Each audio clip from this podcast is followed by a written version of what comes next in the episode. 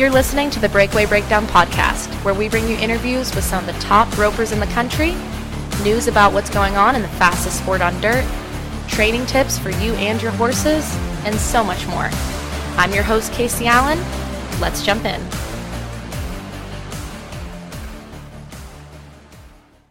Hey, everybody. Just a quick message because it's been a crazy week in the world of breakaway roping. The Pro Rodeo Trail is heating up, and of course, Breakaway Roping Journal will have all your summer coverage from Resistol Rookie Standings to Horse Stories, World Standings Watch, and circuit updates all summer because we have some amazing companies who are passionate about the sport of breakaway roping and want to make sure that we get you guys all that coverage. Now, the elephant in the room, of course, is that news dropped this week about the national finals of breakaway roping that will be held at the South Point in Las Vegas November 29th and 30th of this year. Now, the Breakaway Ropers will not be in the Thomas and Mack this year, but they will be included in the back number ceremony, so these are steps in the right direction. Added money also increased from last year's $200,000 added money to $250,000 this year. So it is important that as we're moving forward, uh, we are looking at the positives for sure, even though it may not be ideal. Now, the biggest thing if you guys want to help the breakaway ropers out is get those plane tickets booked. If you've got vacation days if you're planning on visiting vegas make sure you're there in the stands supporting these girls. Because we want to make sure that people know breakaway ropers are here and people love them. Other ropers fans just make sure you guys are supporting the girls throughout this year as they're on the road and at the national finals at breakaway roping in other news, we will have the Wendy Ryan Memorial Roping Champion, Maddie Dearman, on next week's episode of The Breakdown, and I think you are going to love what she has to say.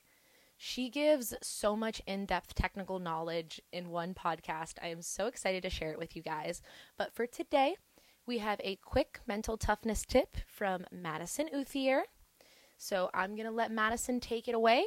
Make sure to check out breakawayroping.com if you enjoy this tip and for more videos on how to bring your roping to the next level in every possible way. You guys have a great weekend wherever you're at, and if you're out rodeoing, hope everybody's kicking butt. We'll see you soon. I'm Madison Outhier, and this is my mental game.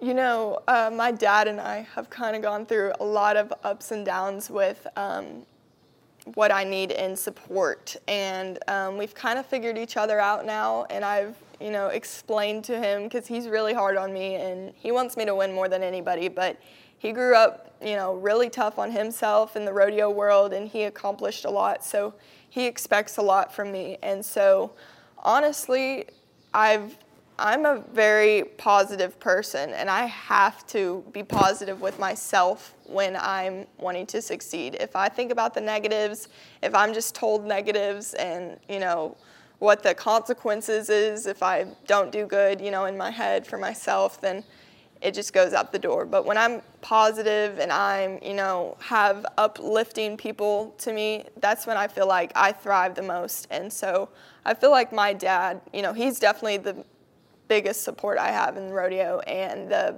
you know, my mentor who I look up to in this sport. So when he started realizing that and, you know, even when I don't do good, he still has a hard time not, you know, being the nicest person, but um, just supporting me more and, you know, keeping me uplifted, telling me it's all right, you know, we're to work hard at it and it's to get better if there's a rough patch, stuff like that means a lot to me.